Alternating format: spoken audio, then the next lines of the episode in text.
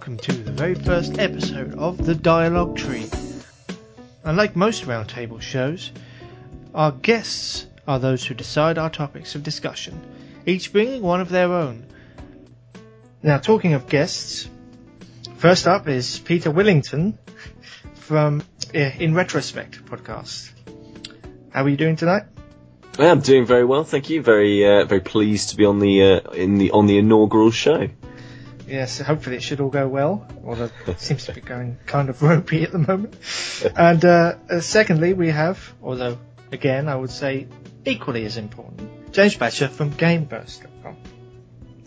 Um, Amy, thank you very much for having me on. It's okay. I've been I've been looking forward to this. You have, you have overly high expectations about what's going to happen tonight. So, uh, would somebody like to go first? One of you two want to go first? Nominate yourselves for your chosen topic of discussion. Well, well, since he since he was mentioned second, I think James should uh, James I should think go so first. Too, yes. So Ah, you I want see how to- this is work. So you want to talk about EA and uh, DLC codes, apparently. So um, well, not just EA actually. I, I- just the general concept of DLC codes. This is something that kind of um, arose majorly last year, but it actually debuted in 2009 with um, the launch of Dragon Age, and it's the the concept of when you release a game. If you buy a new copy, there is a code included with the, the manual and all that that will give you access to DLC And the idea is that EA introduced this measure to kind of encourage people to buy it new, buy games new. A, lo- a number of other publishers have um, taken this up after, afterwards. THQ has taken it. Um, Sony, I believe, did it, uh, and then and then Ubisoft and Take Two have considered it.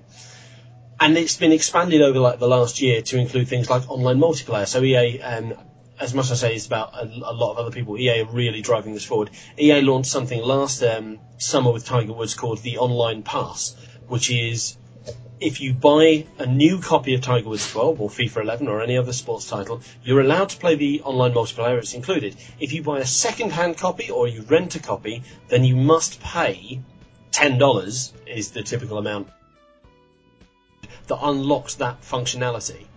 And I just thought it'd be interesting to discuss like how people um, view this because it, there was a lot of controversy against it when it first set out, but as time's gone on and people have used it in different ways, the the public response is, is mellowing out quite a lot. And, and I've I've always been quite a, a strong proponent of this of this initiative. So I'd be interested to get your your guys' views. It's just it's it's a concept that fascinates me. Okay. Um, uh, I throw in my two cents first. Um, I think uh, maybe it's important to focus on the difference between involving just the DLC code for an extra treat in a game and involving a DLC code that says you cannot play this game online unless you buy it brand new. I mean, I, I, I have no issue with somebody it's almost like pre-order codes as well. I have no issue with somebody pre-ordering something or buying something new and getting something that I didn't manage to get. Maybe a limited edition version of something. But the idea of a game maybe limiting you is risky. Maybe is the, tr- the the best word I can use for it.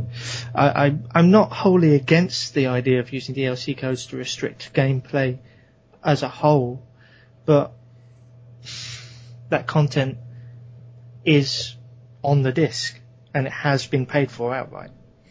Whatever the person who's bought it first does with it after they've paid for it, shouldn't that be their business? You know, uh, I mean, if they sold it to me directly instead of sending it to a shop and trading it in, or or something along those lines for for money or or in-store credit, you know, no matter how I end up getting it second hand, should I have to pay extra on top for that? I mean, I'm just arguing the the opposite point for it. Yeah, no, I agree, and I, it's certainly a point that um, a lot of people come up with. I mean, I, it kind of harks back to the, the Resident Evil Five um, palaver that was uh, was was came up there when when people realised that the multiplayer mode was already on the disc and they they charged you for the DLC to unlock it, and they patched it in as it were. And I, I- uh, initially, I, I agreed with this. I agreed, you know, like you- it, in my opinion, like if you buy a disc everything on that disc is yours. You own all of that content, and you know they shouldn't restrict it. And I agree with that. But then I've kind of been won over slightly by EA's ruling for it and uh, uh, reasoning behind it. Um, Peter Moore actually told um, MCV, I work for MCV, which is the uh, trade publication for the video games industry. Hmm. Peter Moore told us back in the summer that um, the ten dollars he said like per game isn't that much to ask for in ter- you know to maintain the server costs. Because if you think about how many millions of people play FIFA Online, etc., if you think like MMOs, so World of Warcraft, for example, deals with you know billions of people online, you know millions, billions of people, huge population of the earth plays World of Warcraft online, and those servers are maintained by subscriptions. It, it's not quite the same amount of people, but a, a large number of people still play online games. Call of Duty, Halo, FIFA. If you combine the number of people that play those online, it has got to rival maybe not World of Warcraft, but certainly some of the other MMOs are out there. And yet those um, those servers aren't being maintained by subscriptions or any other fee. They're just expected to work. I mean, we've seen all the whole um, the the public outrage at Treyarch's version, uh, the PS3 version of Black Ops, and how it doesn't work online and the servers are lagging, etc. Mm. But you're getting that online multiplayer for free. Mm. Yes, you may have paid for the disc, the disc that lets you access that multiplayer, but the actual ongoing server costs your, you know, the ongoing server cost, the customer service, etc., you're getting for free. You know, you're not, you're not paying anything towards that. So I don't think it's outrageous to ask for a little bit of money towards that upkeep. Obviously, I'm not saying they should go the full hog and, and do subscriptions, although of course there are rumours that Call of Duty will be doing that. But hmm. I think, you know, just, and it's not even the majority of people. The, the vast majority of people probably buy such games new. I mean, certainly like FIFA, a lot of FIFA fans, you know, buy it day one. And certainly with the price cuts that have been going the last couple of years, you know, with supermarkets knocking it down to 25 quid, it's not really a problem. It, it's not a case of, well, do I buy it new for 45 pounds and play online or 20 second hand and have to pay an extra 10, you know, ten, an extra tenner to get the online multiplayer. Even then, you're saving a tenner. Mm. It's, it, yeah, but with FIFA, you know, because of the price cuts and all that, it, it's actually well, I'll just pay twenty five quid and I get to pay it online. You know, so I don't think it's as big a deal as some people say. Uh, Peter. Yeah, so let's uh, let's just let's let's try and clarify something, shall we? Um, why are they doing this? So why are you know why do you why do you two guys think that they're that they're instigating this Project Ten Dollar, which by the way, Project Ten Dollar, fantastic name in America. uh, over here, Project Five Pound Fifty Nine, not so good, is it? Really? not so uh, catchy, is it? no, no, not quite. They're um, rolling them but, out on the posters now. so, um, you know, so why why are they doing this? My, well, my, the, oh, sorry, uh, you feel. Well, the obvious um, one that a lot of people jumped on when DLC codes started to emerge is that it is the publishers trying to muscle in on the pre-owned market because Game obviously gets Game and HMV. And sorry, I, I don't mean to pick on Game. There's so many people that do pre-owned now.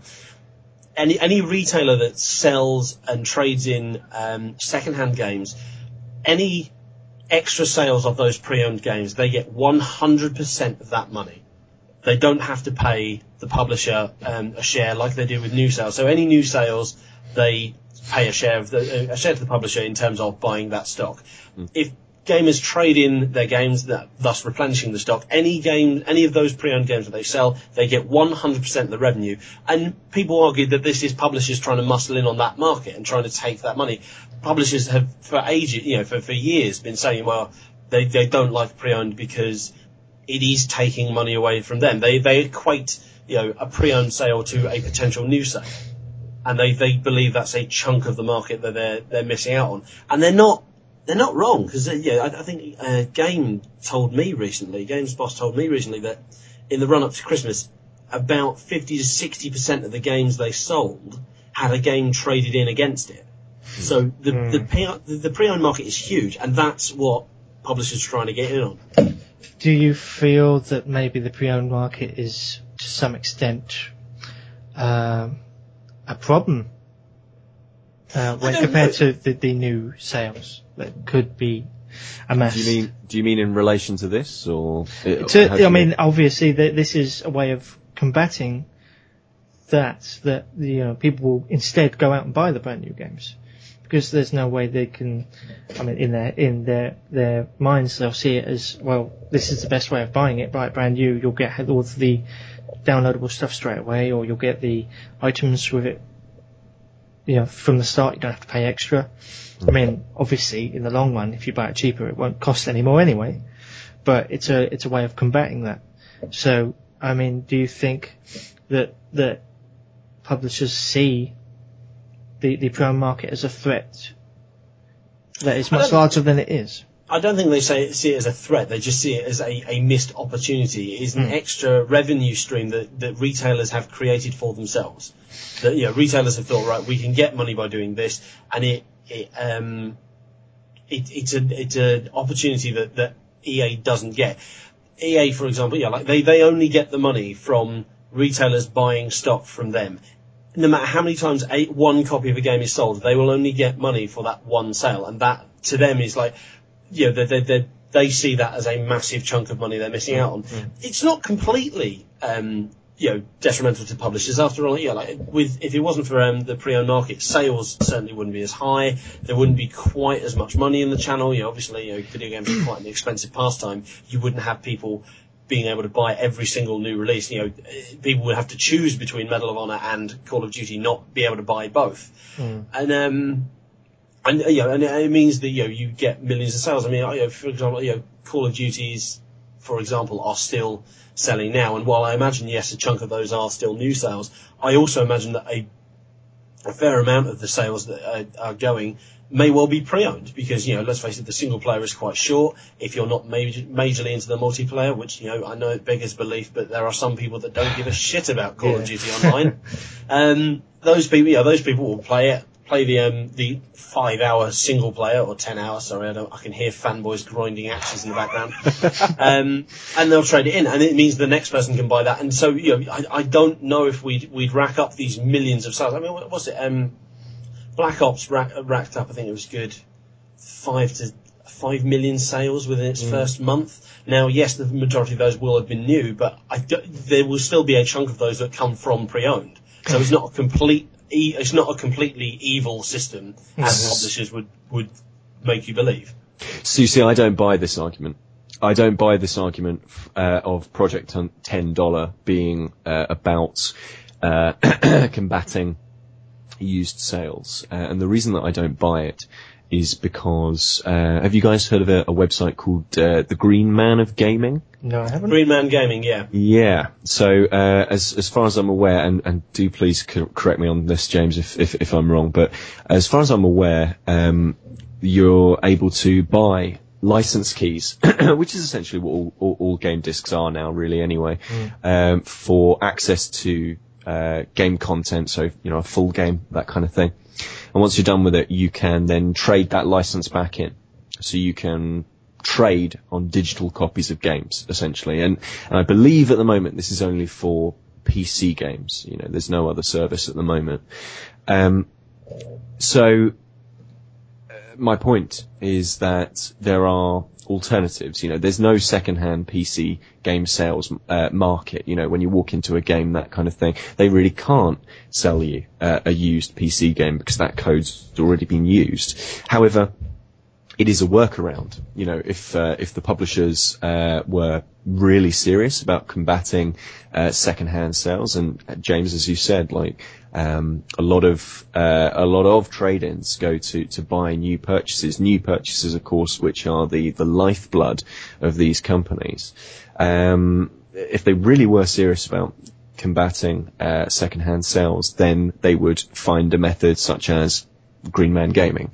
Um, so I don't buy the argument that, that, that project, you know, this project $10 is, is anything to do with that. Um, for me, the, the reasoning behind this is, uh, simply a, a monetary one, you know, uh, for as much as, you know, I love this art form and, and, you know, do see it as such, uh, at the end of the day, this is uh, a business. You know, MCV is all about that.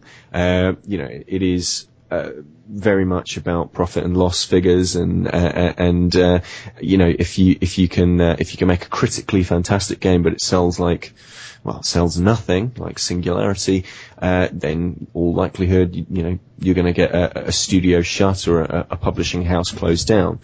Um, so for me this is all about profit this is, and I'm not one of these, you know, angry forum dwelling kind of, you know, ah, how dare they keep it on the disk and uh, and not let me ac- give me access to it. I'm I'm not actually particularly fussed about any of that.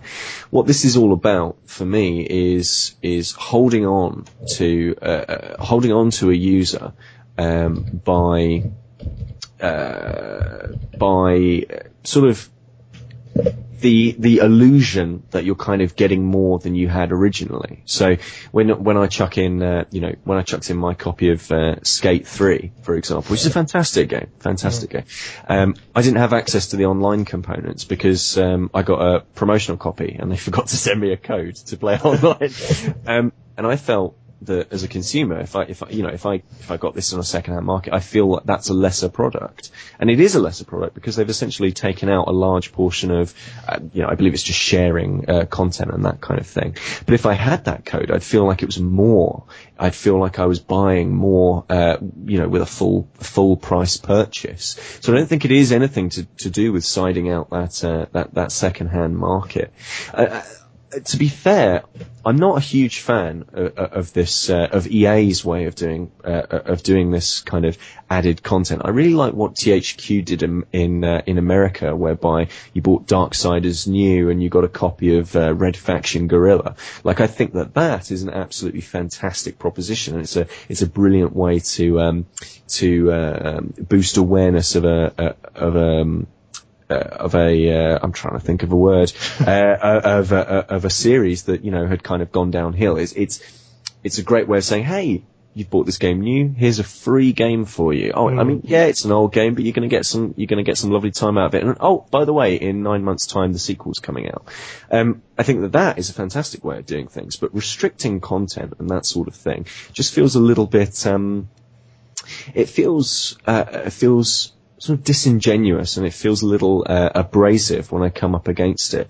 Um, the only other uh, there's a there's a couple of uh, I'm going to rail on this unfortunately, but uh, another question I'd ask is uh, do you guys uh, I'm assuming you, you do do you guys have 360s? Yeah. Yeah. Yeah. I have all the consoles. Yeah. Do you have Xbox Live Gold? I do. Shame. For, yes. yes. Much to my yeah. frustration, I do pay for that. Yeah. so now, if you bought a copy of FIFA 11 and uh, and you're uh, you're paying your thirty odd quid or whatever it is for for Xbox Live Gold, uh, and the game doesn't allow you access to play online, and yet mm. you're you're paying for the privilege to pay on to play online to Microsoft.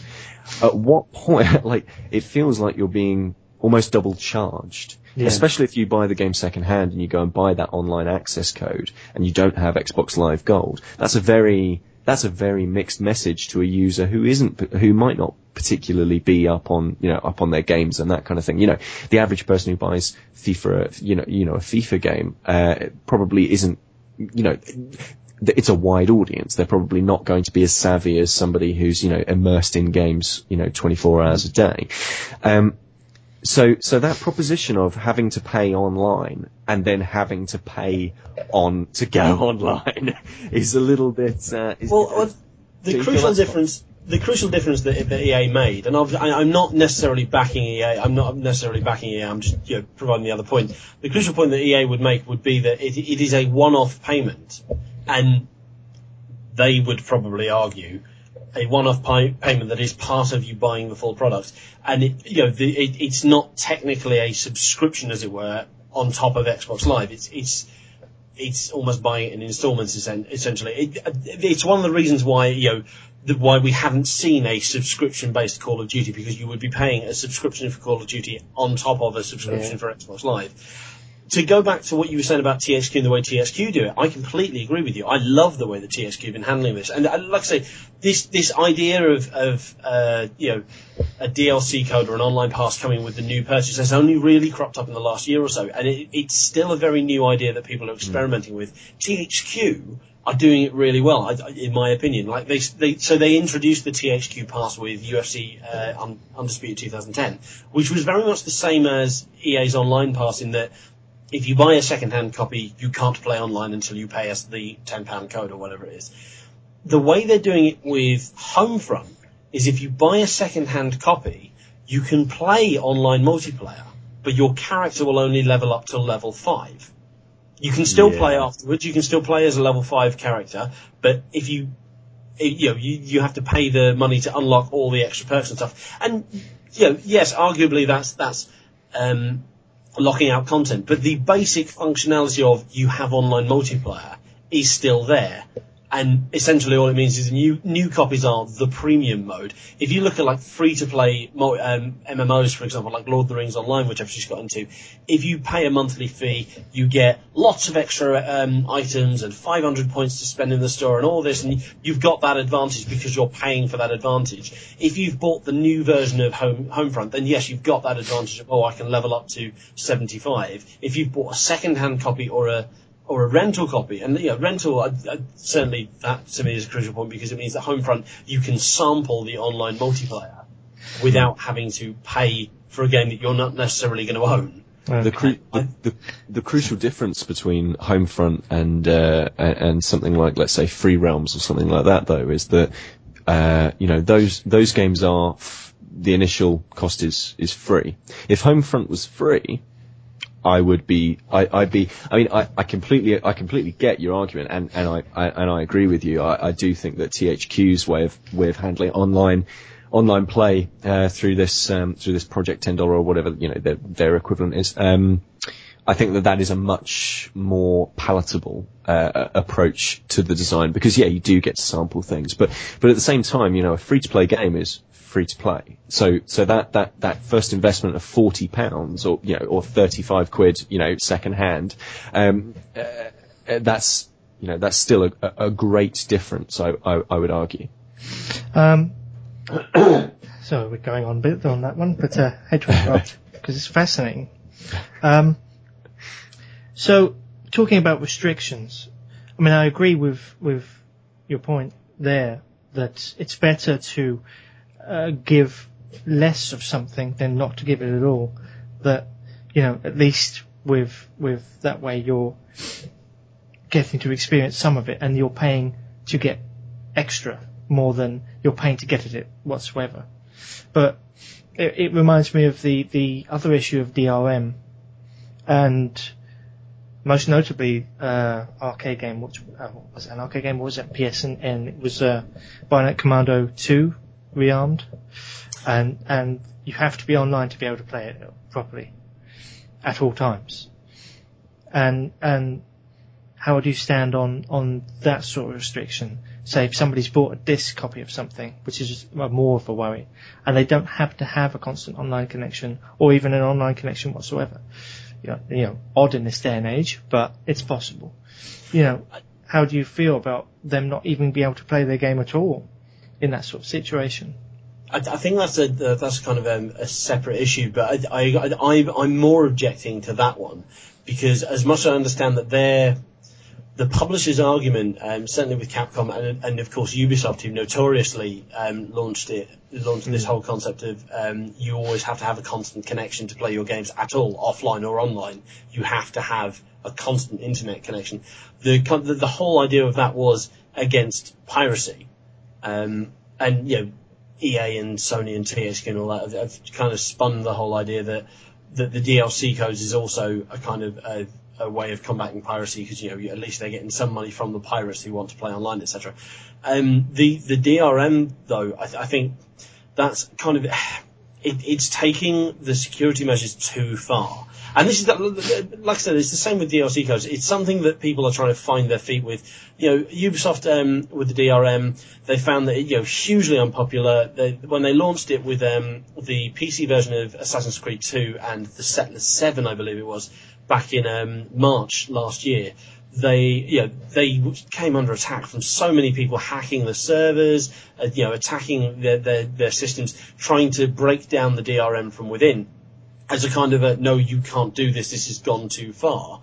And as a result, things like, you know, come September, which was only six months, you know, five, six months later, when they released Ruse, which was their big PC title, well, big PC only title of, um, the, uh, the, the fourth quarter, they so not PC only, PC centric. You know, and, and it, it, works better on PC. They removed that completely. They didn't even include the DRM. So uh, it's something that publishers are still learning. Publishers are still learning, and they're not going to get things right. Um, first of all, the trouble is, is as, as the focus becomes more and more on online functionality, you open yourselves to so many new threats because the more you're connected to the internet, the more danger you're in of letting people into your system. Case in point, the PS3 hack and all that, but that's a whole other kettle of fish. uh, Peter? Um, yeah, I mean, I mean to to to, to sort of finalise my kind of uh, uh, finalise my kind of thoughts on this this this uh, pay to play kind of scenario. Pay to play, I suppose, is, is kind of the wrong phrase, but to, to go with this sort of paid access to content that uh, either is, you know, uh, on the disc and it's just an unlock, or you know, just just really this this Project Ten Dollar stuff.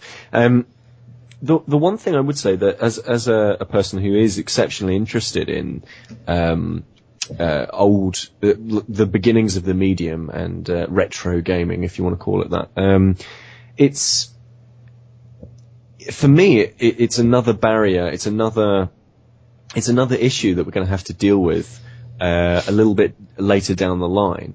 Um, it's another case of what happens when uh, I'm unable to pay for specific content, for example. So you know, um, and this is this is purely a historical perspective, and, it, and I suppose this is theory because we you know we certainly haven't got there. We've only had you know thirty or forty years of the medium, and we've only had five years of this. So uh, you know, yeah. um, if that. Um, but what happens when the systems um, that allow the transaction or uh, you know of redeeming a code or, or, or paying my you know five pounds ninety nine uh, to to get access to FIFA 11 online or whatever it is in in 15 or 20 years time what happens when those systems aren't available anymore so uh, you know I can still get online you know I still have an internet connection I still have all of those kind of things um, but I can't. I simply I, there's simply no one to take my money. For example, you know, a company goes bust, or um, mm. you know, a service goes down, that kind of thing.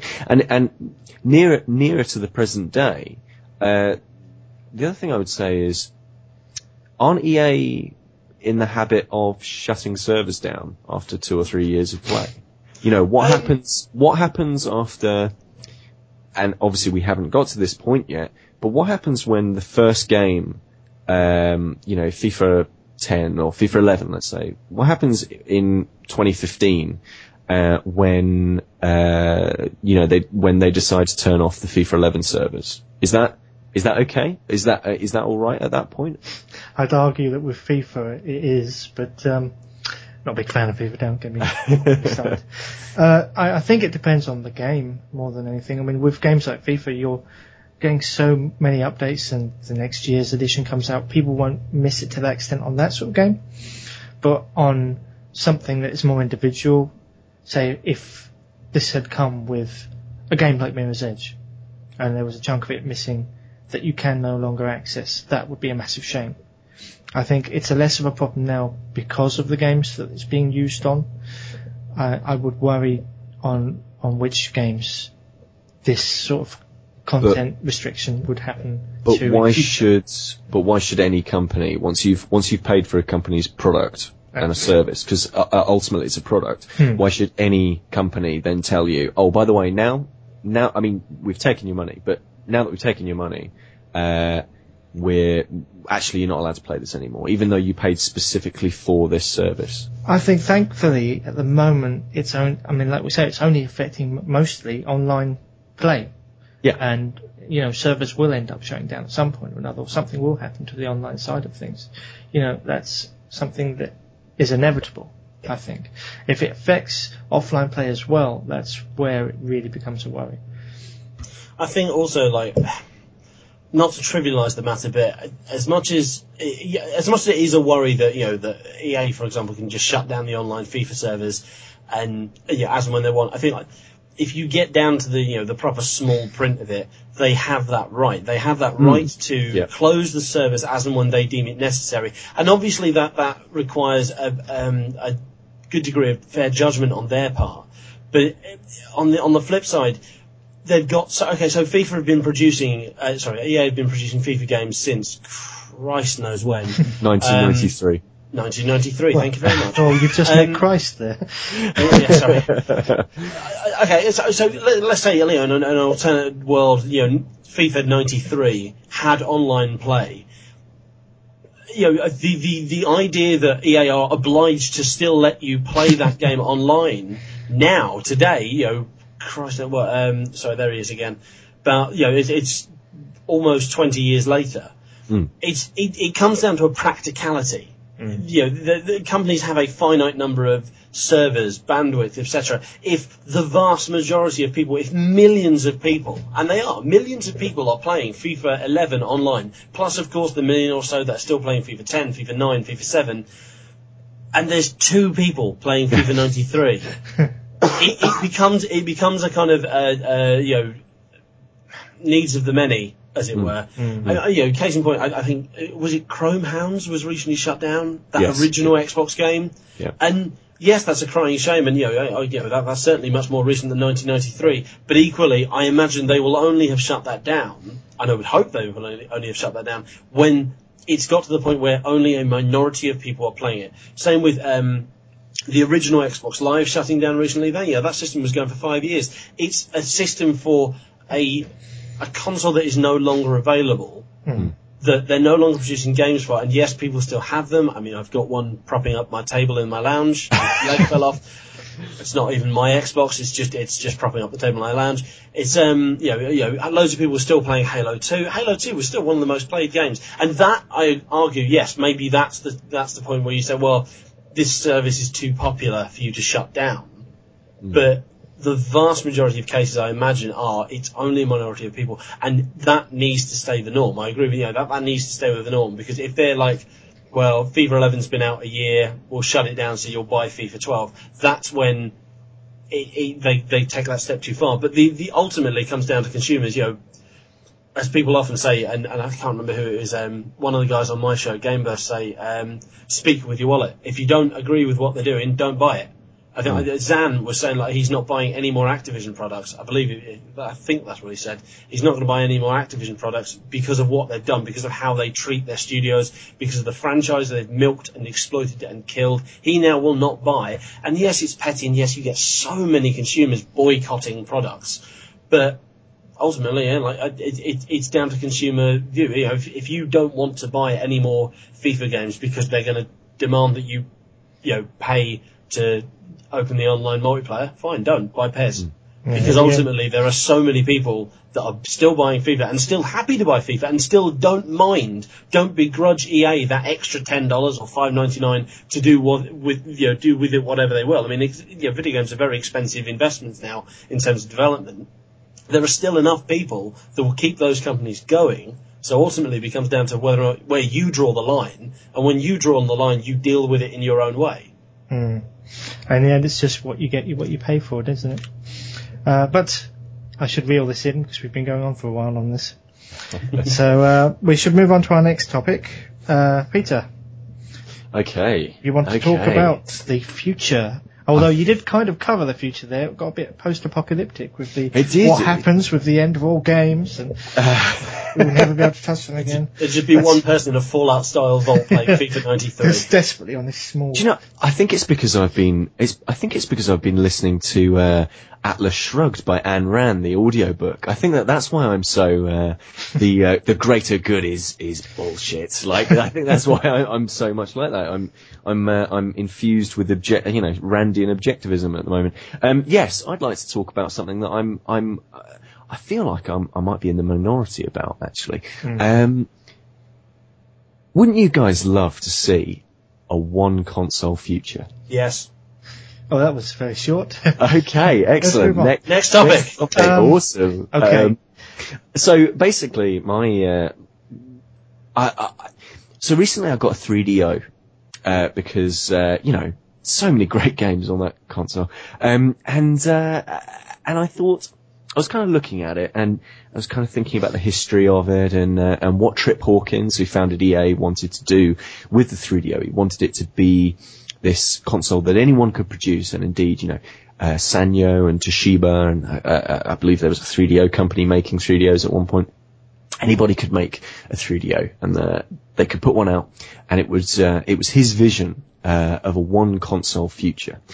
Now, unfortunately for Trip Hawkins, uh, the the one console wasn't particularly good, uh, but now with um, with the um, with the continual sort of merging of, of the three big console manufacturers at the moment. You know, the uh, the the the Mii's that you'll find on your Xbox, the uh, the um, the more sort of hardcore import Japanese games uh, that you would traditionally have seen on PlayStation titles, now being the home, you know, finding home on the Wii.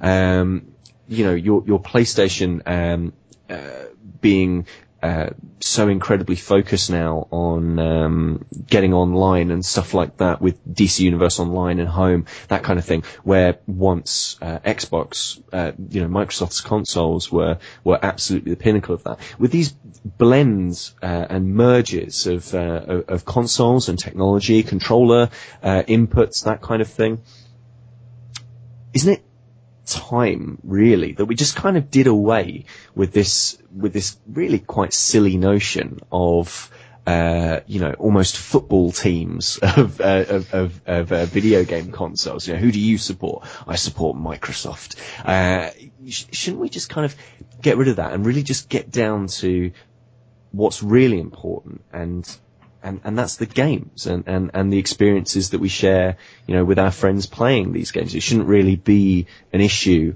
of what platform we play them on. I agree in principle. And, I mean, I, d- and I'm inevitably going to go into lengthy reasons as to why I wish there was a one a one console future. But the, the, to start on the negative points so that we can build up, um, I, I think just from a business point of view, it's just it's the sort of thing that everyone loves the idea of it. It would be so much easier, so hmm. very much easier. But would it be practical from a business sense in terms of the you know the market value would plummet because you've not got three streams of revenue. You could, as much as more this generation than than previous ones. I know, and I am, I, I, I am one person that has more than one console. Before this generation, and in fact, before I got given a 360, I was a one console gamer. I would only have the Nintendo consoles. Fanboy that I was, that was my way of doing things. and I know that there are still people out there who are fanboys like that. But nowadays you do have people who have all three, or have got a 360 and a Wii, or a PS3 and a Wii, or all, you know, or 360 and a PS3 but no Wii.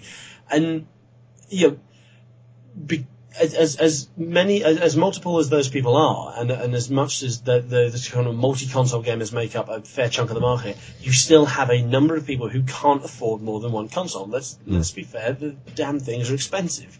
You know, Wii is the cheapest one. It, it well, sorry, no, it was the cheapest one at 200. All right, yeah, you can now get an Xbox 360 arcade for 130. That's still 130 pounds. Anything in triple mm-hmm. figures is expensive, no matter what you're buying. Okay, if you were buying a car for triple figures, that would be quite a good deal, but not necessarily a good car. I speak from experience. Um, but yeah, like when you're looking at how much the consoles cost, and there's all this discussion about like you know the NGP and the um, and the 3DS. The 3DS is coming out at, at 230, and even with all the price cuts that the, the supermarkets and the and the retailers are doing, it's still 150 pounds for one handheld that can play a select number of games, and then come September, October, whenever they're going to bring out the NGP which will be another easily going to be three hundred pounds with the amount of Yeah. kit in that thing. Yeah, easily be three hundred pounds. You to get the the full range of of that that gaming has to offer. You're spending well, just handheld gaming has to offer. You're spending easily about 400, 500 pounds. You know, just to get the the complete experience to have open to you the complete experience of handheld gaming. And as much as that's terrible to us, and it's like, well, I just want one handheld that lets me do the lot.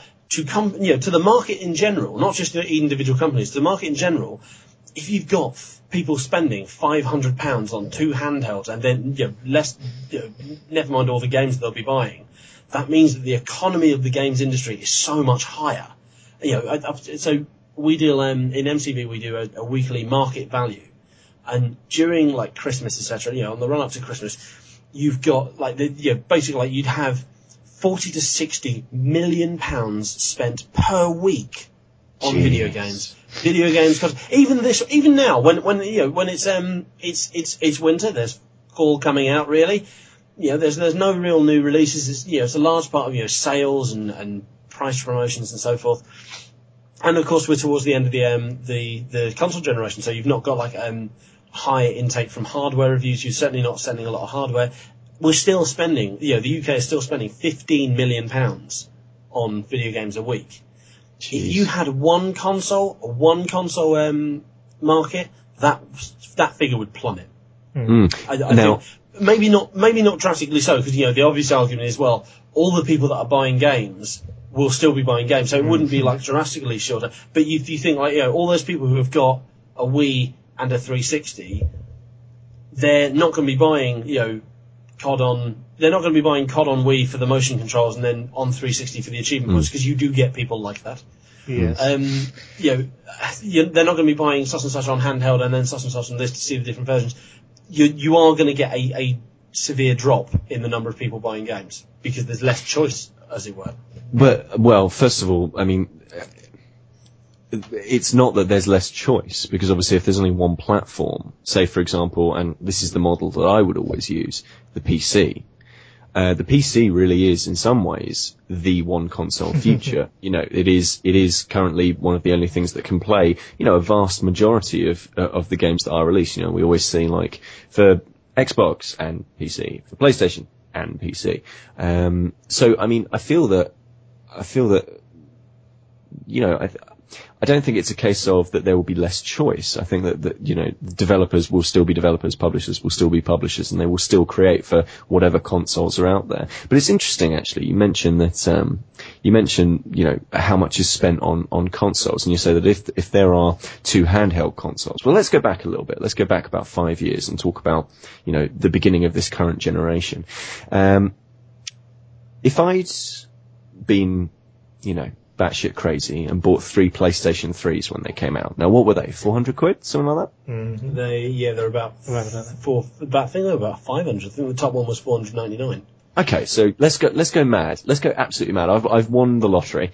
Uh, I- I'm going to buy three five hundred pounds uh, PlayStation threes. Um, now that's fifteen hundred pounds spent, and that's a, that is a significant uh, chunk of change. Like you know, like you were saying, and that goes to fuel um, this. You know, the large. You know, that very large number that you that you were uh, that you quoted. How much of that, and and and it's kind of a rhetorical question. How much of that was actually profit for Sony? Because the stories, if you remember when they were coming out, was that even at that price, Sony was still making a little bit of a loss. Yeah. So, But then so that that's more a reflection on Sony than it is the business model. Say you bought three Wii's at launch, you know, one for your room, one for the lounge, and then one for the kitchen when you, you know, when you're cooking or something. I don't know. Um, that's 200 times. It it was 180. Let's round up to 200. 200. Um, uh, uh, 200 pounds a pop. Six hundred pounds. That's six hundred pounds. That is all profit. For, no, sorry, not all profit, but that that is that's still making money for Nintendo because Nintendo refuse to run their hardware at a loss. They never run their hardware at a loss. Now, I agree with you, but that's a that's a different argument Mm, that's because just a case of, of the fortunateness of the console that is. Exactly. So I mean, in my you know dream world, uh, the uh, this this one console, let's say, let's say it's made by Nintendo, um, and they decide that this one console future, they're going to sell it for two hundred pounds, and they're going to make fifty pounds profit on every single one. In comparison with Sony, who you know were around in this generation, uh, you know they they weren't making they weren't making profit, but they were all still adding up to this this large total that you, that you were talking about.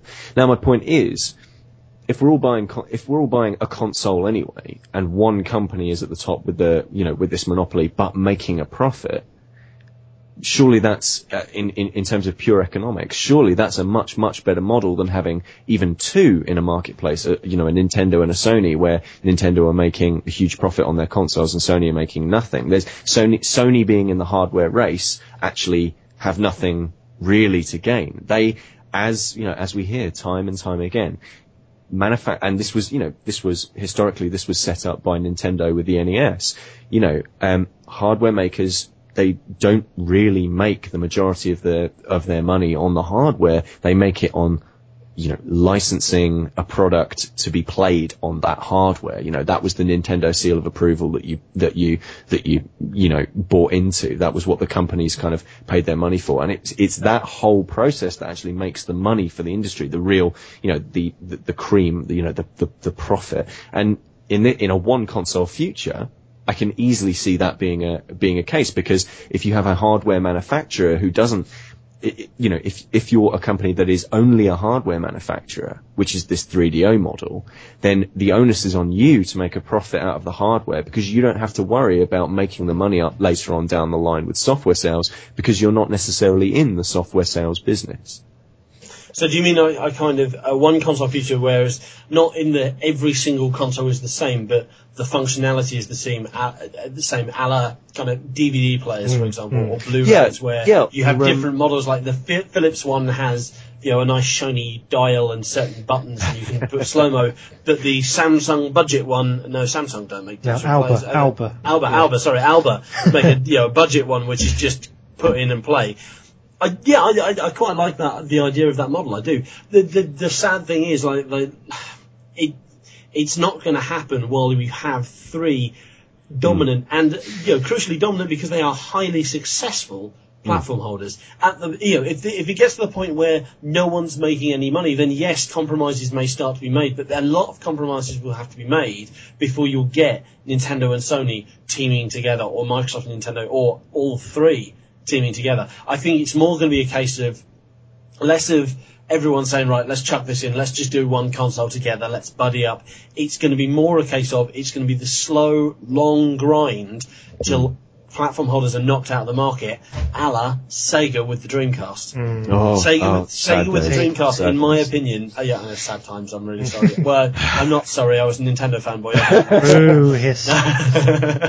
um, like yeah, like Sega to me was almost, you know, if, if you if you kind of if you zoom out from history, as it were, if you know, if you take a long step back and look at the the the long term of where the video game is going, you know, video games industry is going, Sega will be the first step towards that um, that one console future because you've lost a platform holder there. Say Nintendo hadn't made, if Nintendo hadn't made um, money with um, the Wii, say it flopped and the fad hadn't taken off, Nintendo wouldn't be making a console next generation. There's no doubt about that because they just wouldn't have the money. They only managed to make the GameCube because Pokemon turned out to be such a massive hit. If that hadn't been such a big hit, you wouldn't have had the GameCube, and you'd have had a just Sony. Um, you'd have had had a single console uh, market there, albeit Microsoft came in and introduced the Xbox, and now we're back. We're back with three pillars again, as we were in the days of Sega, Sony, Microsoft. Uh, sorry, Sega, Sony, and Nintendo. It's Um, um, but it's, it's the long, it, it's going to be the long, slow grind of killing off each platform holder until one survives. That's, I, I worry that that's when we're going to get our one console future. maybe I'm maybe I'm maybe I'm approaching this at the wrong angle. Maybe I'm I I, I should be I should be quoting things like uh, PlayStation Suite, which is obviously like an Android. You know, any Android platform that can support it, it has access to PlayStation brand software. Or maybe I should be quoting OnLive, which is probably the biggest game changer that's coming up. You know, for me, worrying. Uh, you know, uh, as a collector and as a as a kind of historian, like that's an exceptionally worrying thing. But uh, needless to say, those two platforms of PlayStation Suite and OnLive, they kind of are moving towards, though in separate direct, you know, from different angles, they kind of are moving towards a more unified uh, uh, platform system within within the economy. They are, but equally, you've still got a lot of rival platforms. So PlayStation Suite is a, it's a platform that depends on, it almost depends on other platforms. So yes, you know, it, it, PlayStation Suite connects PSN and Android. So it's it's a platform between. It's more of a bridge than it is a separate platform. Mm, Online, yeah. you know, on OnLive, um, yes, I grant you, you know, it's a game streaming service, but then you've got Gaikai, which is another game streaming service, and that way, if if you're boiling it down to a one service future rather than a one console future, Ooh. I don't think you'll get that because there because there will always be the ability for people to come up with rival services. Um, you know, and and it's easier to pro- produce a rival service than it is a rival console. To look at Steam, for example, Steam, some would argue, is the future of PC. They, you know, there are many Steam fanboys that would love Steam to be the one, the standard, the only games distribution download, you know, sorry, downloadable distribution service because it's such a fantastic system. And don't get me wrong, I do like Steam, I love it. But you still got Green Man Gaming, Direct2Drive. Um, what's the other one? There's Meta something. Uh, ooh, don't know that one. No, no, it's no, not ringing any bells. Begins with M. No, Oh, it's gone. Um, it didn't. I, it, I, if, if it is still around, if it's still in operation, it's very small. Um, but you know, you know what I mean. Like, you know, it, it, Yeah, say Steam yeah, and come yeah. out and say, yeah, we are the one, si- si- you know, one, one platform for PC. You will still get people creating other platforms, rival platforms, as long as there is opportunity for someone else to offer a rival competitive service and/or console. You will not get a one console future. Mm. As much as I, I lament that. Yeah, I would suggest it's highly unlikely that's ever really possible in the long run. Not in Yeah, our lifetime is the No. very short answer. Exactly. And it's, it, it's a shame. It's a shame because you know I, I, I've heard the arguments for one console future. I've been bought by them. I used to listen to um, One Up Yours, where I, I think they regularly used to argue for the one console future. And the, the version they always used to give was, you know, CDs you can play on any CD player. Films I can watch on any film player. If I want to buy, you know, the latest um, James Bond, Star Wars, Star Trek, whatever film, you know, in a series, I can buy it on DVD and it runs on any DVD player. I don't have to have the Sony PlayStation DVD player that lets me play certain films. Mm. Although it did look a little shaky during HD, DVD, and Blu-ray. Yeah, but that that was more okay. But that was um, that was a that was a limited that was a short term battle. There was only ever going to be one winner from that, and that was a who's going to take over as the next medium. That was um, you know VHS to that, that was VHS and Betamax, wasn't it? You know, you know the, the the first recordable storage which you know you can bring out um, films on. There's two rival systems. One gets knocked out one remains, and it goes on.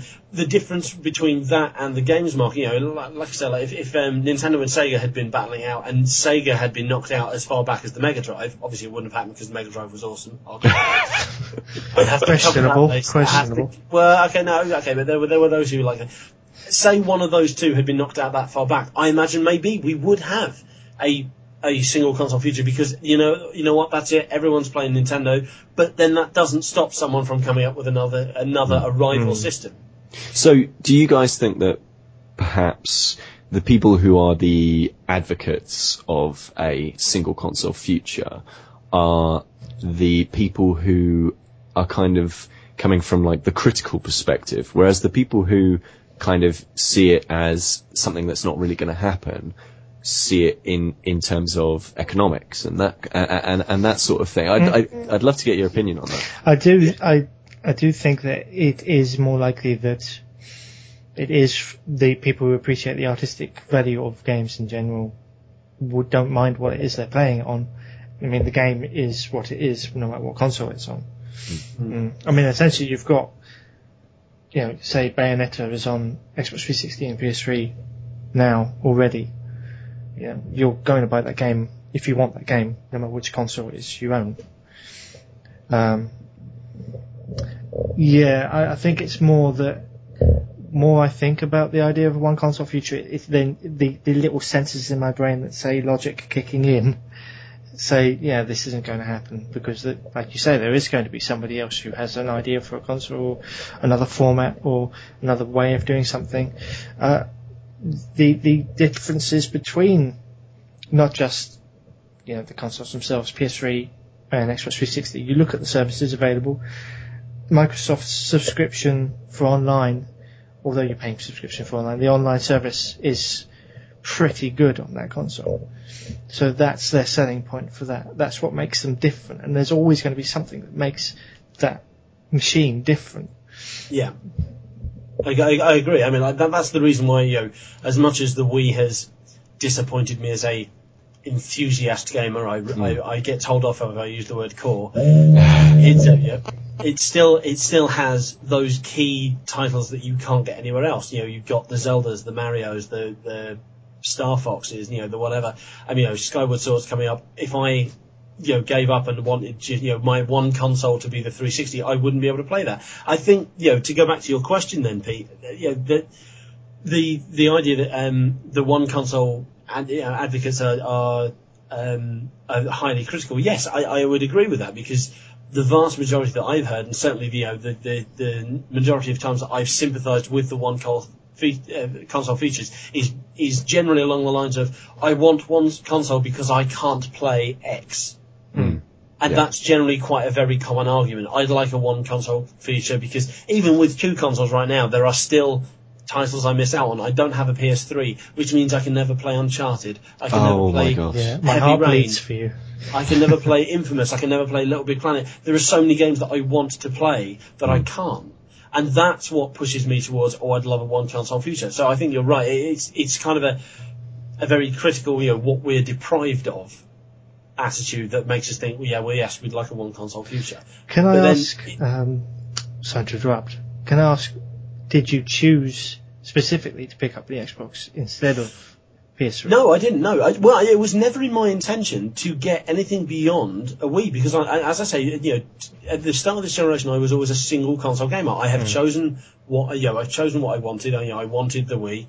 If I want to play other games on the system, I just live with it, or I go around to friends and try it out. I think you know, back in the GameCube generation, I actually had a, a three, four month spell where a friend of mine um, and me we swapped consoles. So I had his Xbox, he had my um, GameCube. It meant he got to play Zelda and Mario 64 and Rogue Squadron and games that he had, he didn't have access to, and I got to play Halo, etc., which I really wasn't that bothered about in the end. That's a whole other topic. The the reason I got a 360 was literally just luck. In that, um, anecdotally, it was um, it was a freebie from work. I, at at the time, I was working on a magazine called In Stock, which was um, basically a, a product guide. You know, like those um, those magazines you get at Odeon that tell you what films are coming out that month Yeah, yeah. Mm. it was basically it, it was like that, but it was for retailers. It was almost like a catalogue. And um, the editor of that magazine, her boyfriend worked at Sega. His Xbox um, red ringed. She said, "Oh, don't worry, I know someone at Microsoft." She sent it to Microsoft. Said, "Oh, look, have you got another Xbox for me?" He said, "Yeah, don't worry about it. We'll say, yeah, just chuck your old one away. We'll send it out."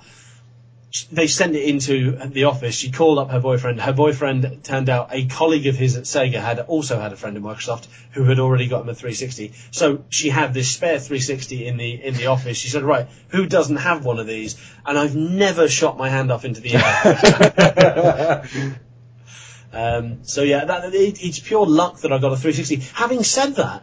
I'm glad that I do because there are so many games that I've loved on my 360 that I wouldn't have been able to play. I never would have been able- to play Red Dead Redemption, the Mass Effect games, um, you know, Oblivion, Mirror's Edge, Far Cry 2. There are so many games that I've absolutely loved that I wouldn't have been able to play with a, you you know with just a Wii, and that's another reason. Well, that's the same reason, basically reiterated that I'd love a one console future. Sadly, Mm. it's not going to happen. Do you feel that there's been a console this generation that has got it? I mean, I, I, hate to use the term, but more right than the others when it comes to what it does. I, I've always been of the mind that each console does its own thing. Like you say, you know, Xbox Live is a great online service. You go to Xbox if you want great online multiplayer. The Wii, you know, as much as um, people you know ridicule Nintendo still and think you know their, their games are going stale, anyone who plays Super Mario Galaxy 2 will tell you that is an incredibly fun game. You know, there is nothing like it on any of the other consoles. That's the experience that they've got that's unique to Nintendo. And you know, yes, there's a lot of crossover now. There's a lot of crossover, certainly since you know the launch of Move and Kinect. So you've got motion control on all three. There is some element of online play on um, on the Wii. You know, more and more shooters are actually setting up their own online services. Certainly, you can play um, Call of Duty, and I think the Conduit's coming out, and that's got online play. Uh, obviously, it's not a massive title, but it's still it's a step in the right Hmm. direction, isn't it? Um, you know, it, it, there are less differences this generation, but there always have been enough differences that if you only have one console, there is enough to keep you satisfied. Okay, I think uh, we've covered more than enough on that. Uh, we don't be running too late. Um, bear with me on this one. Um, how do I word this? Has the press, the, the games industry press, have we failed? Uh, I mean, as in, as far as long as I can remember, my earliest memories of video games coverage, especially on television, are, are of Dominic Diamond saying the word pants. And uh, I've found more and more over the years that it's become frustrating to me because I, I'm not highly educated, don't get me wrong, but I'm intelligent enough and mature enough to, yes, appreciate the odd joke, you know, but that I want occasionally to be talked to like a sane, intelligent adult and treated like my hobby or my love, I may argue, um, isn't just some uh, idiotic, childish activity. Um, and my other flip side to that argument is the few times when it isn't treated like it's a group of people being childish to some extent or another is shows like the recent Panorama episode, which can be viewed as scaremongering. Um, so, I mean, do you think that maybe, to an extent, that coverage of video games by those of us who know about it, and those of those people in the press who aren't strictly knowledgeable enough to be talking about it, has been quite what it could be.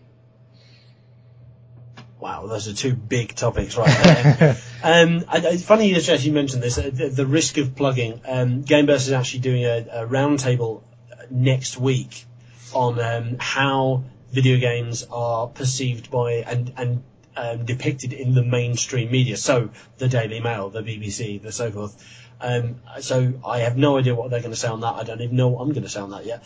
um, I mean, the idea that um, the the video game press itself, the specialist video game press, is quite childish.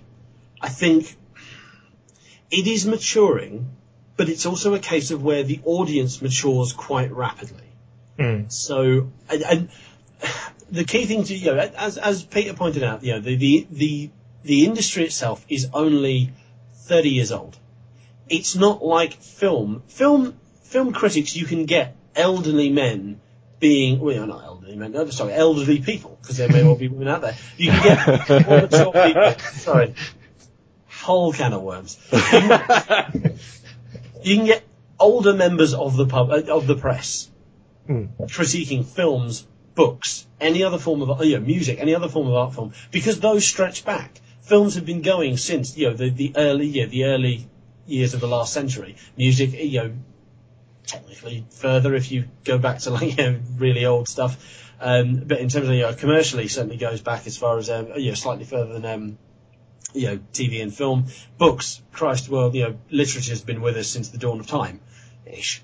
Um, yeah, but games have only been with us since the last 30 years. You don't have any video games journalists who are over, say, 50, you know, or whatever. You don't really have them. They're all 20 to 30 year old males hmm. because that is the audience that has grown up with games. That is the audience who are almost qualified in terms of, not just in terms of like actual qualifications, but in terms of the experience with games. Those are the people that are qualified to give a reasoned, you know, unbiased verdict on video games to look at them objectively as they are, as they have been, and as they will be, because they're the audience that that are. That may well change. That may well change as we go ahead. There are more girls in um, the the games press now than there used to be. Um, I think know, like games Games Master um, magazine, for for example, like the team is. I believe is uh, out of the team of six, there's like two, possibly three women on it, and I don't mean to focus on that point, but there is a there's a long running argument, you know, that the the games industry is dominated by men, and it's a men's industry because girls don't get into games. And there's that whole stereotype of girls don't get into games. To finish this ramble, because I know you guys want to actually get a word in edgeways. the you know, as I say, like you know, the audience also matures. The example I would give would be, and um, this is actually how I kind of got into games journalism. I used to read N64 magazine, cover to cover, every month. I loved it, absolutely loved it. The writing spoke to me, it amused me, it entertained me, and it informed me. NGC came on, and it, that was still the same, and it, you know, more so actually. It got on and on and on, and you know, it was really good. And towards the end, it was like I don't need to read everything, and some of the things I considered a bit below me. And then they reinvented as NGamer, which was quite blatantly aimed at a much younger audience. And partly that's because of that's the audience that Nintendo, the console was going for, and so you know the press has got to reflect that. But it got to the stage where it was all very kind of fanboyish and quite you know silly and unnecessary and oh isn't this funny etc and I just felt like I'd outgrown it. Not because the the the press had failed as you put it.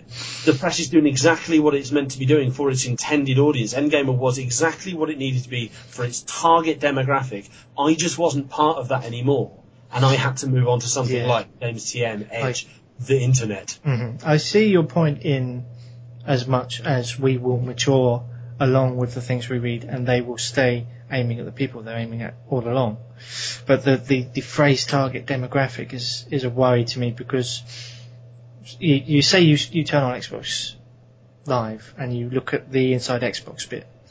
The two guys on there, um, Mr. Pointy Head and, uh, you know who they are. I, I, I forget their names. Um, they, they, they seem like nice enough guys in on the whole, right? But a lot of the content that's put on there almost has to consistently be making jokes the whole time of some kind or another. Even if they're covering something serious, there has to be some sort of joke or humour in there to some extent. I understand that's there, that's perfectly fine by me, but I, it, it's just a shame to one extent that there isn't more of a mix that you know these these machines are, ending up in multiple different types of people's homes of all sorts of ages now, and we should be aiming to try and cover things in a number of different ways. Maybe experimenting in uh, format or, or style, or doing a, some just once every so often slightly less jokey things, or slightly less demeaningly jokey things. I think um, a lot of us have a sense of humour that is not just toilet jokes, you know. Um, and I say failed to the point of uh, the recurring stories of uh, mainly Daily Mail stories, so I, I ignore them, but of, of mothers buying games uh, for children that are way too young for them, and and and then realizing they're violent or realizing the kids are reacting in a way that they, they weren't expecting or things along those lines. And my issue is, you know, I've been reading about these stories or hearing about this sort of stories or this sort of scaremongering for the last, I don't know, at least the last 10 years, right? Or being aware of them. So, if, if it's that far back, and it does, it's not a long time, 10 years, but it's long enough for us to have started saying maybe there's a way we can cover these things that will inform these mothers and parents and people who are new to games that this isn't for children or this isn't just for kids. Yeah, um, okay, and I'm gonna I'm gonna flaunt, absolutely rock the house with my A level sociology here. Uh, but uh, basically, there is this there is this theory um, that was put forward in the 1970s about um, scaremongering and uh, social devils and social ills and, and this theory of the greater good. It was kind of um, a reaction against conservative press like Daily Mail and that sort of thing that you mentioned.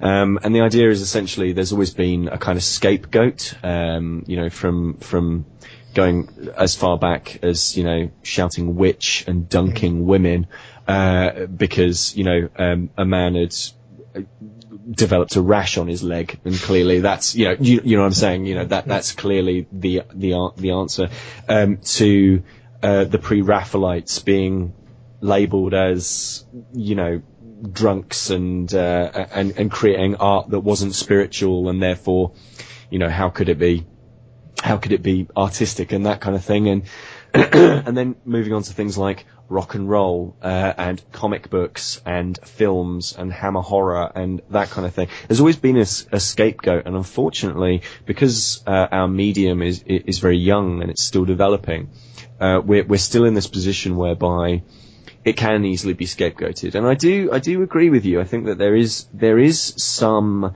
level of um, not failure. I, I, don't think it's failure on the part of the games press because I think that they they aren't necessarily even trying mm-hmm. uh, to to um, uh, to try and educate parents because it's never really been the enthusiast games press's place to do it. Um, but I do think that um, the way that simply because the medium is quite young and because there is a, a feeling of there, there, you know, there is an element of interactivity to shooting somebody in the face in Call of Duty as opposed to seeing somebody being shot in the face in, you know, Bad Boys 2.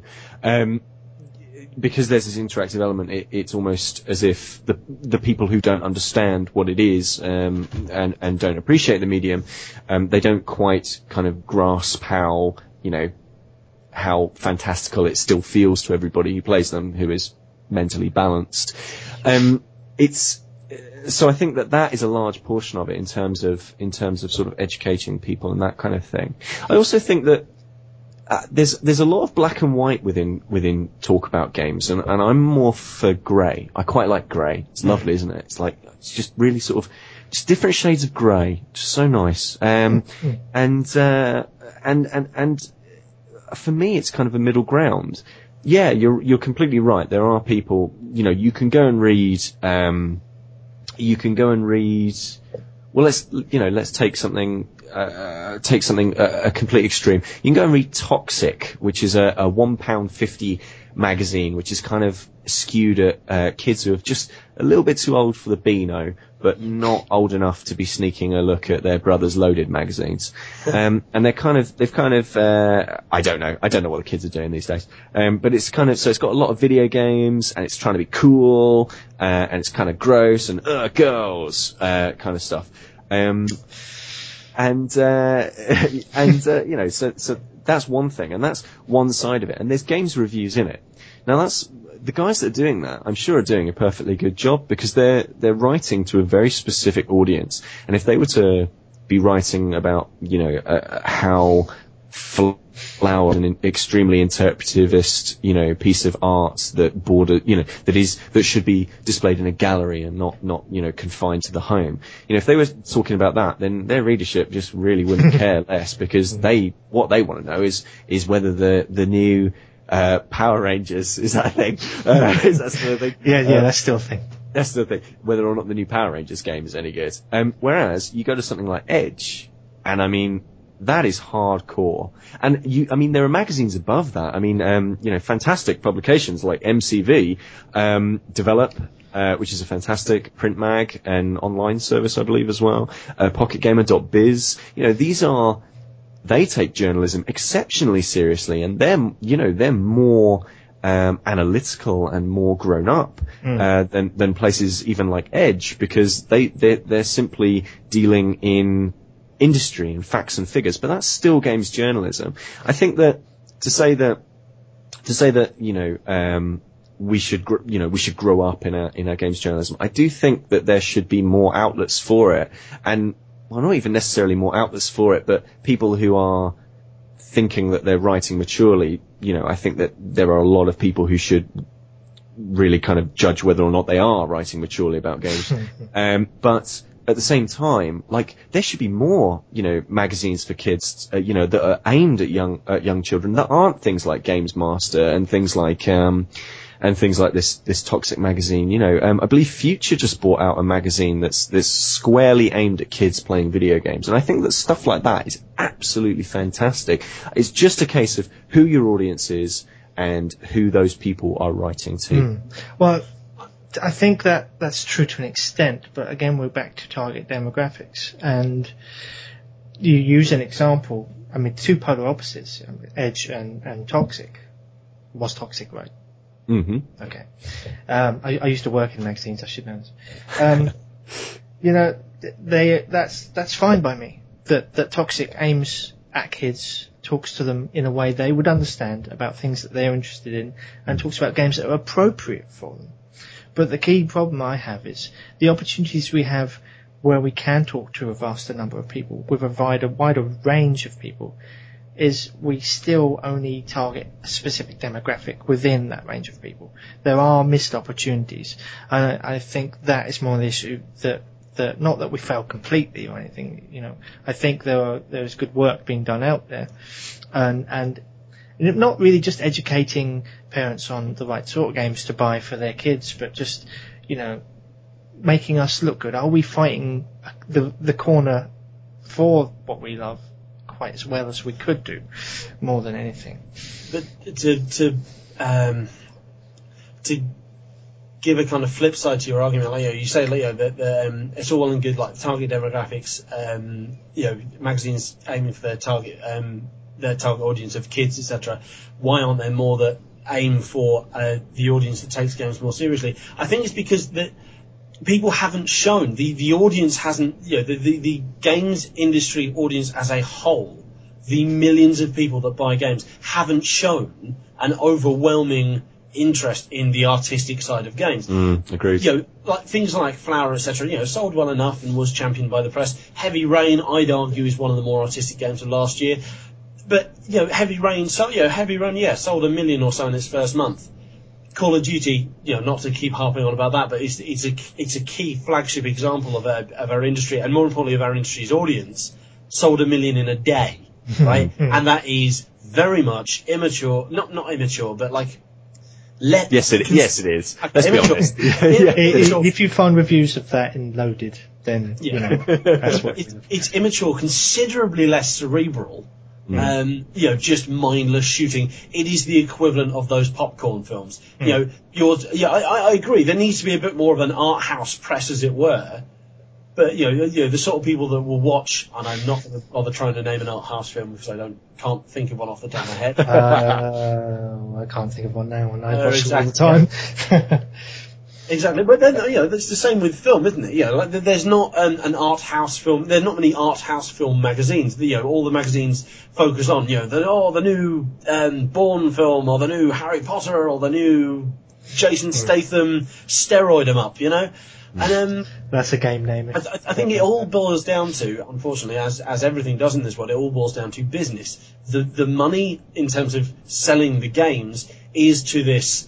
Yeah, toilet jokes, bullets, blood, gore, guts, everything. Those are the people that buy the games. So just by pure logic, those are the people that will buy the magazines.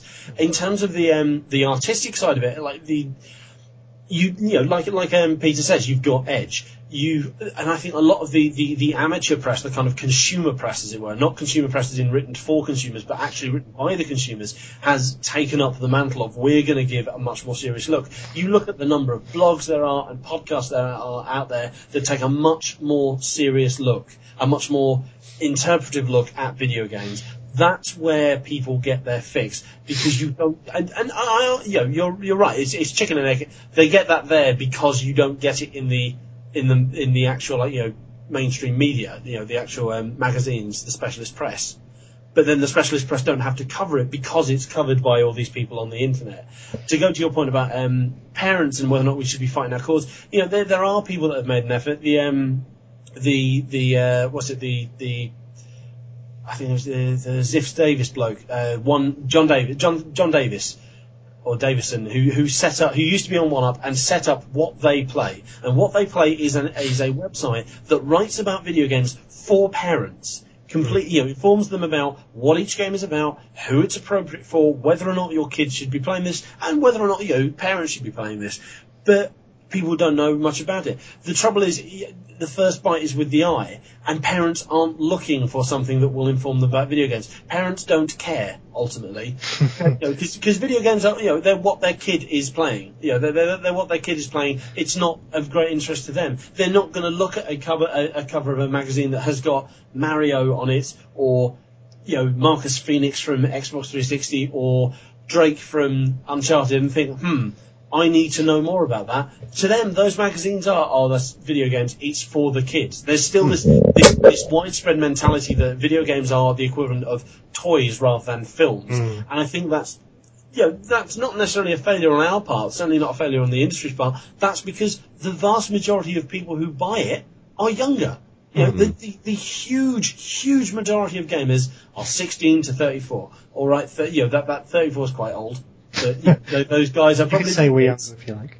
know, you know, you know, and, and that's only matured. That, yeah, that's only got to 16 to 34 because, as I said earlier, the the um, the male audience has kind of grown up with these video games. The vast majority of the people who play those 34, you know, that are 34 and play video games now, who play, you know, certainly play regularly, are the people that were playing it when they were children. If you'd have gone back 10 years, I imagine the average audience of a gamer would be more along the lines of 10 to 16 because that's the audience. That's how old that audience was Also, maybe as, as the audience grows up and the audience matures, you know, as a whole, maybe the press will uh, mature with it. But I doubt it because you've got more, as much as the initial wave of gamers is growing up and maturing, you've got more and more immature gamers, new generations of gamers, sorry, to put it less, less negatively, new generations of gamers filling in behind them.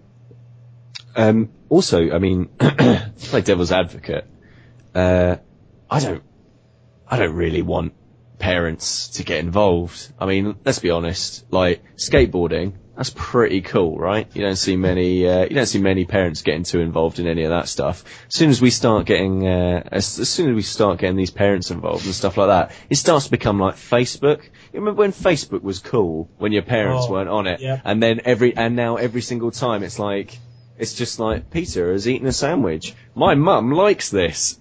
Fantastic. My, Like, I don't- I MySpace syndrome, as we call it. Twi- don't want- Twitter's next. Twitter's next. Yeah, Like, my, it's my, going my, down. My parents are now joining Twitter. Oh no, sorry, my mum is now joining with Twitter. My dad Oh, refuses to touch yeah. anything to do with the internet. My mum is joining Twitter. She's starting to follow people, and I got that inevitable email today. Your mum is following you on Twitter. Nice, nice. And you can't block her because, as, as ah. stupid as parents can be, they know when they're being blocked. Yeah. And but here's the thing, you know, I, I you know I don't want it to be uh, I don't want the next phone call to my parents being, do you remember, son, when uh, I completely and utterly decimated you in that uh, game of death match the other day? It was fantastic. And uh, remember, uh, sleep tight tonight. And uh, yeah, yeah I, I don't want any of that. You know, let's keep video games cool and evil, shall we? Like, I'd rather do that. I'd rather be rock and roll than I. I don't think we need to exclude them. I mean, like, yeah, like certain, certain people, I think, yeah, fine. I'd say, um, like my, my parents, for example, my mum in particular, you know, has always been quite involved. Not involved, that's probably too strong a word, but has, has been aware of how I am gaming. I've often said this on Gameburst. Things like, you know, when it comes to age ratings, she was always aware of what I was buying. The day I came home with a copy of Perfect Dark, which was an 18, my 14 year old self was told to take it back to the store until I pointed out that no, hang on, and I took her through. You know, like um, I actually, I think I actually reached for N64 magazine and showed her screenshots and explained, look, there's a little bit of blood that doesn't look even realistic, and they once or twice say "son of a bitch." Um, and that's why that's why it's 18, and she was okay with that. She she'd be fine with that. Oh, When I easily was mu- swayed, does he? when, when, when I was much younger, like you know, back in the days of the NES, she would play through the games first before letting me play them. Excuses. I, yeah, I know. And and now and you know and now she's you know I, I wouldn't want to you know I, I obviously I wouldn't sign her up to Xbox Live exactly, but But she she plays the Mario Galaxy games, for example. She's beaten the Mario Galaxy games. I can't even finish the damn things. well, She- she's beaten them, and I wouldn't deprive older gamers of No. you know, of trying it out completely because there, there, there is there is stuff there for them. But you're You're- right; they, they, they don't necessarily need to know everything we get up to. Your your mum sounds cool, actually. Uh, but uh, no, I, I, I, it's um, no, I, I don't. You know, I don't mean exclusionary, but but it's just that thing of it's just that thing of we're so lucky at, at, at, at we're so lucky right now in that there's there's so many forms of uh, I mean podcasting's only a few years old for you know for, for God's sake like um, there's so many different types of journalism that are sprouting at the moment. And as I say like this is an extremely furtive time in, in video gaming and we are all very very lucky to be a part of it right now. Because this is what's going to determine you know we're living in the time that's going to determine where the form you know goes you know Yeah. wouldn't you absolutely love to have been I'm not a huge film fan, but wouldn't you have absolutely loved to have been there where in the first 15 to 20 years where they were mucking around with silent movies and they, they thought that that was the future, you know, like, and, and, and, and so we're very lucky right now. Um, and so we do have so much opportunity to talk about, uh, to talk about, you know, interactive entertainment, if you want to call it that, um, in different ways. And we are just, we are, and this is kind of being a topic of, of the whole podcast, we are kind of seeing where things are going at the moment.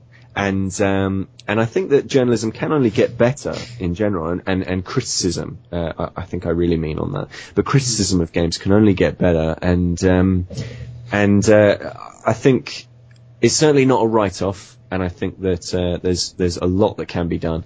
Um, and, uh, I'm rambling now, so I'm going to stop. we should I'm- leave I'm- it there. Yeah. I was, I was going to add one more thing, like Okay. that, um, that you know, to, to coincide with your point that you know, it's also going to be a case of, of as the as I said that as the journalists mature, as we attract more, not necessarily serious but skilled journalists. So you know the toilet humor and stuff of you know I, we were joking in the office the other day of like the old official Nintendo magazine used to refer to um, the rival consoles as the Dream Pants and the Grey Station Poo Nice. you know, I you know, real, real mature, clever stuff. You know, you can tell they spent hours Those are brainstorming. yeah. Yeah, exactly. But now you won't see that in official mag- in Nintendo or in, in, in any of the other official magazines at all. Hmm. And yes, there's still a little bit of toilet humor. There's a little bit of, um, I mean, certainly if you read things like Games Radar, it's all a bit, you know.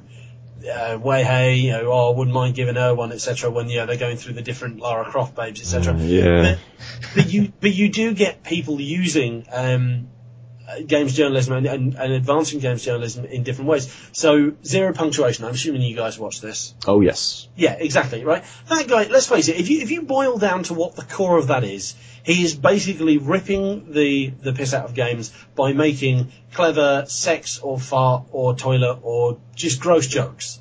The actual concept, the actual con, um, content is gross jokes, but the context of how he's using them is so, it, it's quite witty and scathing and quite a clever, you know, um, deconstruction of the games he's doing. It's not just, oh yeah, this game looks like arse, oh yeah, just, it's not, it's the difference between ang- angry video game nerd and zero punctuation.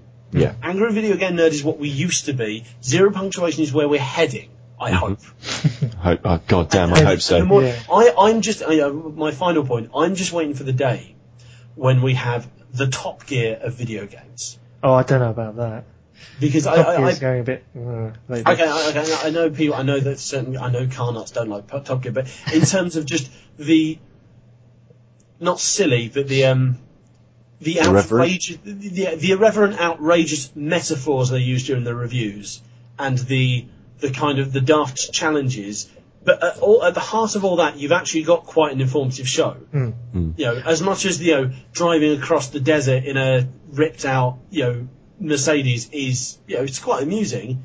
It tells you the capabilities of that car. Not that you'll ever need them, but you know, they're going on about the horsepower, etc. And under the underlying current of everything they do that's stupid is quite sensible and still goes to that core audience of petrol heads who love their cars. Well, it's, it's and a, that's it's, what we need for games. It's a mix of of although less so lately, it, it's gone downhill a bit, in my opinion. I'm not a car head, by the way. I don't know. The, the thing is, I'm not a car head, so the less it goes about goes on about cars, the more I enjoy Yeah, it. it, it's it's. It, I think it's uh, it's as a whole, the show's always been a good mix. This the recent incarnation of it has always been a good mix of entertainment, information, um, uh, you know, a bit of humour. It's a bit of everything, and that's the key thing that I'm talking about. You know. Yes, toilet humour can be there. I'm, you know, even I like the occasional bit of toilet humour. Sometimes it raises a smile. Sometimes, but as long as it's in the right amount and used the right way, you know, But- that's that's that's a good But thing. but ultimately, guys, ultimately, the Sun still set, you know sells tens of thousands of copies every single Yeah. day. Oh, doesn't it just? Oh, don't don't make me want to go kill myself. So so you know like let's be fair, there are there are idiots in every medium and in, and in every walk of life, and uh, and and somebody has to cater to those and make a, a fat chunk of money out of it. So. Uh, yes. Here's to the oncoming apocalypse. Then. um, so we should probably end it there on the uh, main topics. Uh, thank you both very much for being on the show tonight. It's been No, thank you. very been a interesting, pleasure. informative, and, and quite fun actually. Um, is there anything else you'd like to share with us? Twitter information, website addresses, anything you want to promote? James? Um, yeah, I'd, I'd love to plug my show. Um, I, I'm one of the co-hosts at um, Game Burst. We are a bi-weekly podcast. No, sorry, not bi. Twice weekly. We're twice weekly. Um, we come out um, every Sunday and Thursday, and the key is that we are a half an hour podcast. We're a half an hour multi-format games podcast. Every Sunday is our new show. Every Thursday is either a roundtable or the uh, monthly quiz that Peter starred on recently. hello.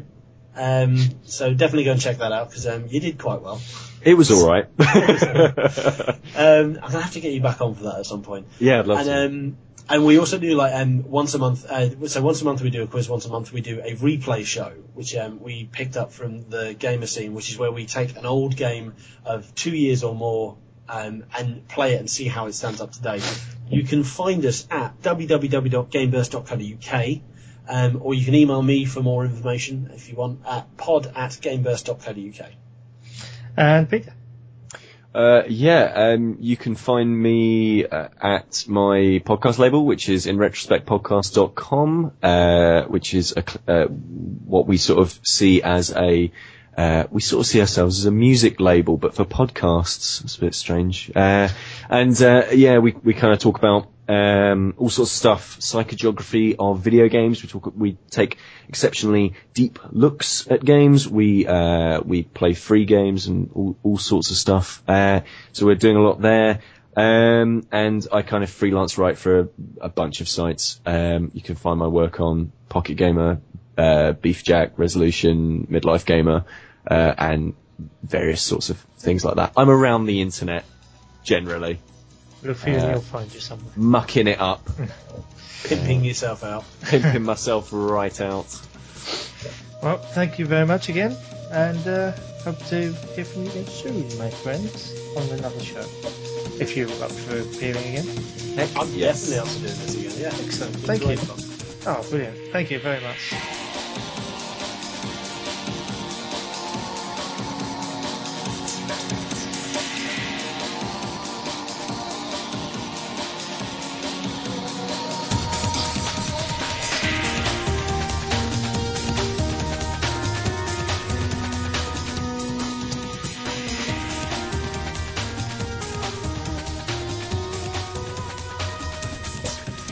Dialogue was produced by DigiFox, hosted and mediated by Robin Smith, and guests today were Peter Willington and James Batchelor.